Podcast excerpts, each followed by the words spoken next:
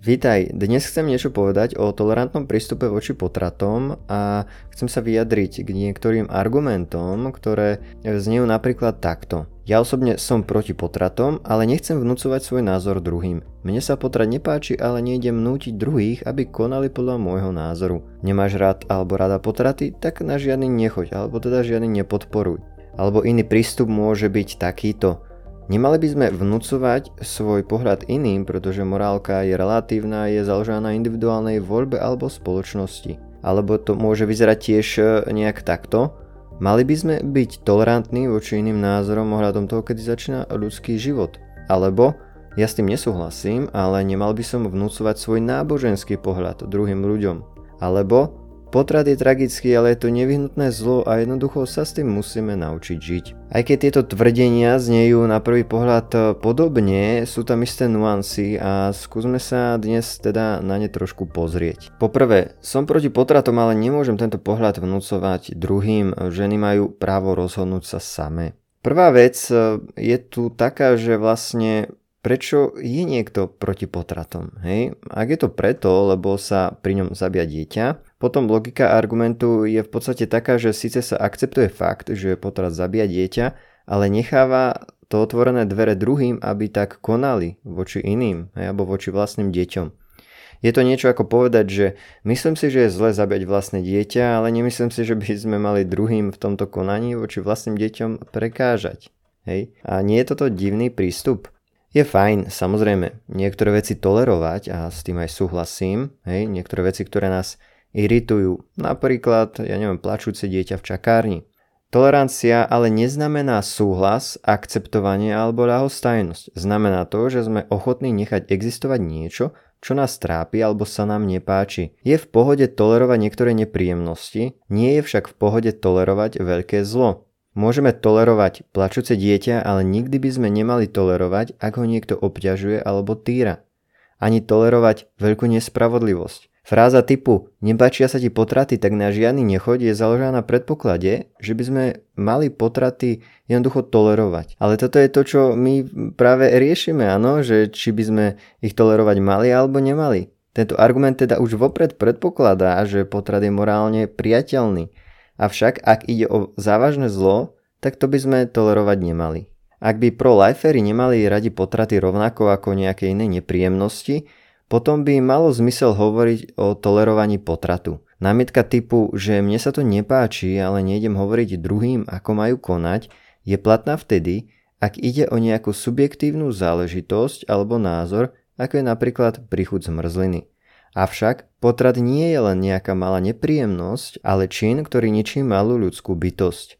Slogán, že nemáš rád potraty, tak žiadny nemaj, sa takto javí rovnako ako slogán typu, že nemáš rád otroctvo, tak nikoho nezotročuj. Čiže potrat nie je len nejaká vec názoru alebo nepríjemnosť, ktorú máme mať buď radi alebo neradi. Týka sa hodnoty ľudskej osoby, jej života a za toto sa môžeme postaviť, aj keď sa nás to možno osobne priamo netýka. Podobne ako keď povieme, že otroctvo dehonestuje dôstojnosť ľudskej osoby a nemalo by byť e, legálne. Ja v podstate nepochybujem o tom, že aj pročojs obhajcovia a aktivisti súhlasia, že sú isté veci, ktoré by sme nemali tolerovať. Napríklad netolerancia na pracovisku, alebo že vyhodí niekoho z práce kvôli povedzme sexuálnej orientácii alebo farbe pleti. Ja súhlasím, že štát by nemal zasahovať do mnohých súkromných rozhodnutí a záležitostí nás ľudí. Ale ako vidíme, keď sa pozrieme na iné situácie, tak sú veci, ktoré jednoducho nie je v poriadku tolerovať. A zákony sú postavené tiež tak, že niektoré veci proste nie sú prípustné. Čiže nemali by sme tolerovať nejaké veľké zlo, ktoré poškodzuje jednotlivcov a celé dobro spoločnosti. Hej, veď predsa čo ak niekto považuje za OK, hej, zneužívať nejaké dieťa alebo svoje dieťa alebo ho zanedbávať, hej. Povieme, že mali by sme to proste tolerovať. Dôležitý faktor je, či voľba, o ktorej je reč, niekoho zraňuje alebo nie. A toto sa v tejto debate, čo sa týka potratov, často ako keby neberie do úvahy. Riešia sa nejaké pragmatické situácie ešte predtým, ako by sme si zodpovedali tú kľúčovú otázku, hej, že kto sú nenarodení, čo je potrat a čo sa s nimi pri potrate deje. Hej. A od tohto sa vieme potom aj odraziť pri riešení nejakých konkrétnych eh, reálnych situácií. A teraz otázka je, je voľba potratu niečo, čo zraňuje druhých? Ja by som povedal, že nie je to náhodou skutok netolerancie prítomnosti dieťaťa v maternici. Áno, je to netolerancia existencie počatého dieťaťa a netolerancia voči jeho existencii a životu. Takto sa vlastne tento zdanlivo tolerantný pro-choice prístup mení v podstate na netoleranciu voči istej skupine ľudí. Pod rúškom tolerancie sa tu obhajuje nespravodlivosť a netolerancia voči vybranej skupine ľudí, ktorá sa ničoho zlého nedopustila. Toto v skutočnosti tolerancia nie je. Je to tolerovanie netolerancie. Pozrieme sa na iný prístup, ktorý hovorí v podstate to, že ide o vnúcovanie vlastnej morálky, hej, alebo môže znieť, že v podstate by sme nemali vnúcovať svoj pohľad e, niekomu inému, pretože morálka je relatívna a je založená na individuálnej voľbe alebo rozhodnutí spoločnosti. Tu sme pri téme relativizmu. Väčšinou tento relativistický pohľad e, si protirečí alebo vyvracia sám seba. Pretože relativista v tomto prípade nemôže povedať, že vnúcovanie, v odzokách vnúcovanie, ak to tak máme nazvať, morálky je zlé. Môže iba povedať, že je to zle z jeho pohľadu alebo z pohľadu jeho kultúry. Ak to je však zle len z jeho pohľadu, potom nie dôvodu, prečo by sa tým mali riadiť aj ostatní. Ak povieme, že je to zlé, lebo spoločnosť tak povedala, že spoločnosť sa tak dohodla a lebo je to legálne, potom skúsme uvážiť, že či by sme toto povedali, aj keby sa spoločnosť dohodla inak. Napríklad, keby boli potraty nelegálne. Ak by sme pripustili, že aj tak je zlé zakázať potraty, alebo je to proste niečo, čo by sme nemali robiť, tak sme v podstate týmto pripustili, že je tu minimálne jeden objektívny morálny fakt alebo štandard. Čiže môžu byť aj iné, napríklad nezabí priamo nevinnú ľudskú bytosť. Pripustme však teraz na chvíľu pravdivosť morálneho relativizmu. Kam by to viedlo? Čo ak niekto povie, že je OK znásilňovať ženy alebo, niekoho, alebo zneužívať deti, hej, mali by sme to tolerovať, pretože inak budeme vnúcovať svoju morálku niekomu inému. Alebo by sme radšej mali mať zákon, ktorý chráni ženy, ktorý chráni deti a to bez ohľadu na to, čo si myslia ľudia, ktorí tak chcú konať. Ak nemáme právo povedať druhým, čo robiť v niektorých prípadoch, tak sa zamyslíme nad tým, že niektorí majú radi kradnutie napríklad, hej. Mal by sme spraviť tieto voľby legálne, aby sme druhým nehovorili, čo robiť.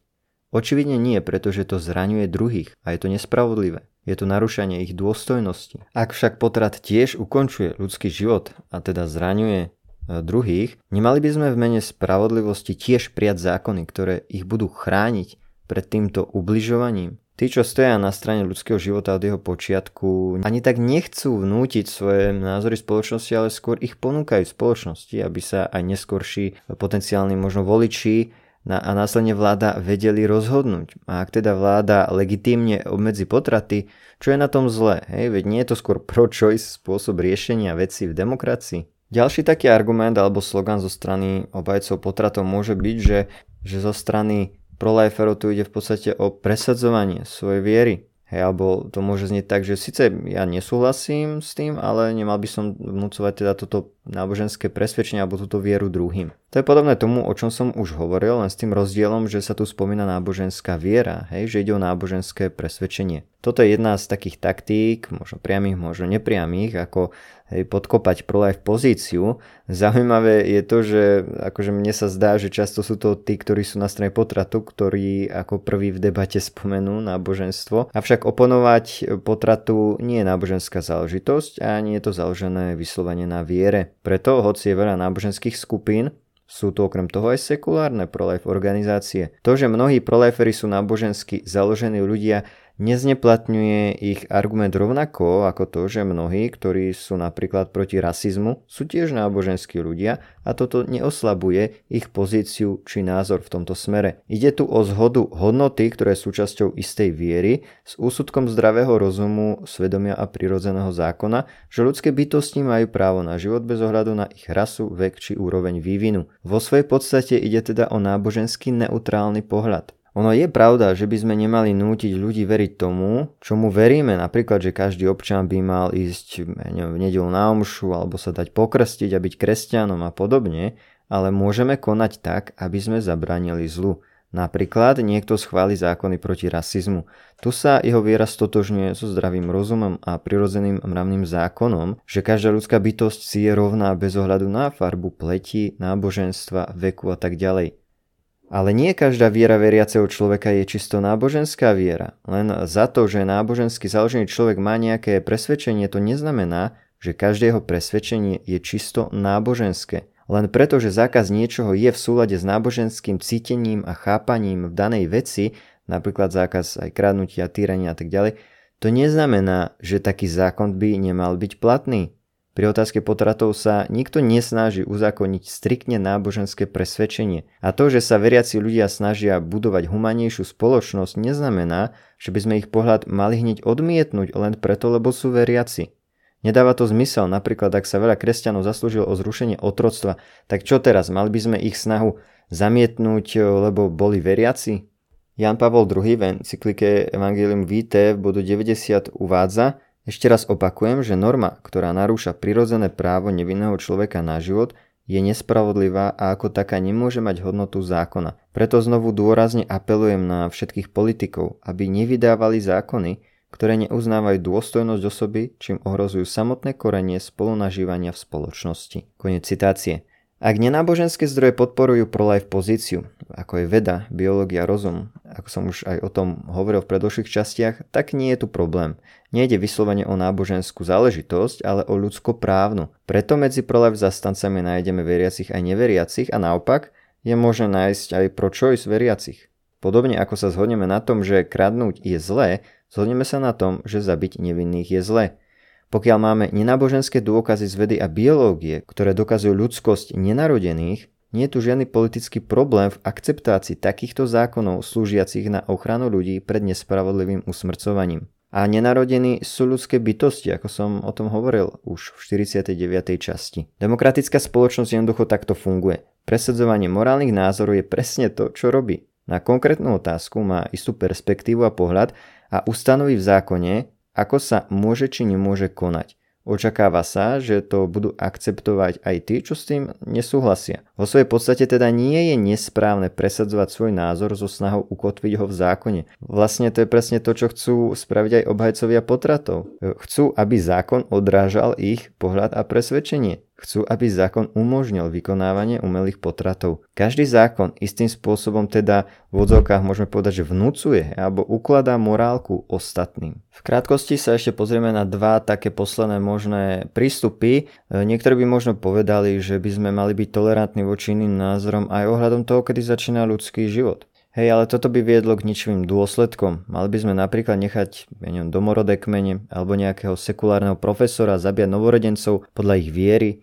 že dojčatá nie sú osoby? Je teda osobná či náboženská sloboda absolútna? Asi budeme my a aj vláda súhlasiť, súhlasiť s tým, že nejaká viera, ktorá by škodila dieťaťu alebo by ho viedla k smrti, nebude tolerovaná, pretože život dieťaťa je tu nadradený. Obhajcovia života od jeho začiatku jednoducho chcú tento princíp aplikovať aj na nenarodené deti a chrániť ich pred nebezpečnou vierou niektorých dospelých, že títo menší nie sú osoby, až kým sa nenarodia. Napokon štát nie je neutrálny v otázke, kedy začína život. Hlavne ak akceptuje napríklad to, že kľúčový moment je narodenie. Preto je infanticida nelegálna. Nie je možné, aby bol štát úplne neutrálny v tejto otázke, pretože by sme tak nemohli v podstate nejako chrániť ľudský život, keďže by sme nevedeli, kedy začína. Je to dôležité akceptovať a aplikovať poznatky vedy a zdravý rozum pri otázke toho, kedy začína život novej ľudskej bytosti. Táto otázka by nemala byť podložená len túžbou či pohodlnosťou dospelých ľudí a ich nezodpovednosťou. A napokon niektorí môžu povedať, že potrat je hrozný a tragický, ale je to nevyhnutné zlo a jednoducho sa s tým musíme naučiť žiť. Zamyslíme sa však, či by sme toto povedali napríklad aj v prípade manželského zneužívania alebo nenávisných prejavov spoločnosti a diskriminácie. Že veď ide o vedľajší produkt slobodnej spoločnosti, tak naučme sa s tým žiť a nechajme to tak. Alebo prečo takto isto netolerujeme otroctvo, ktoré sa kedysi možno tiež považovalo za akési nevyhnutné zlo, ktoré sa nepominie. Prečo by sme mali mať voči nenarodeným iný prístup? Kto vie, možno niekoľko rokov bude církev kritizovaná, samozrejme neprávom, za to, že robila málo za zrušenie barbarského zaobchádzania s nenarodenými. Možno aj o niekoľko rokov, podobne ako s otrosom, zistíme, čo naša spoločnosť v skutočnosti tolerovala. A církev opäť stojí častokrát osamotená v tomto boji a nerobí kompromisy, pretože stojí stále na strane pravdy.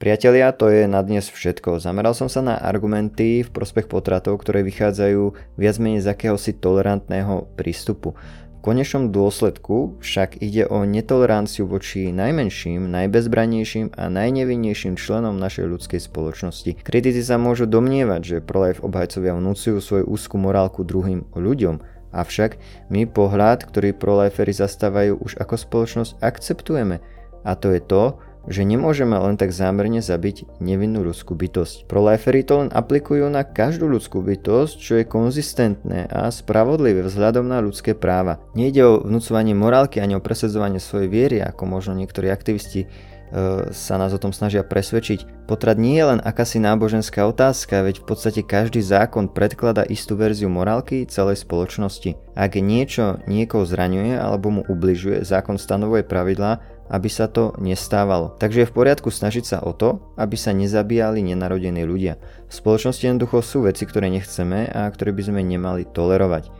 Ak máš iný pohľad a považuješ všetky morálne hodnoty za rovnocenné, potom by si však mal byť proti všetkým zákonom v štáte, pretože predsa každý by si mal robiť, čo uzná on za vhodné. Toto ale asi nechceme a mal by to ničivé dôsledky. Takto tolerantný prístup voči potratom zlyháva. V skutočnosti je v nej zakorenená netolerancia istej skupiny ľudí len preto, lebo sa v niečom od nás líšia a len preto, lebo sú nechcení. Ďakujem ti za vypočutie, kľudne podcast zdieľaj, lajkuj, komentuj a prajem ti ešte pekný zvyšok dňa.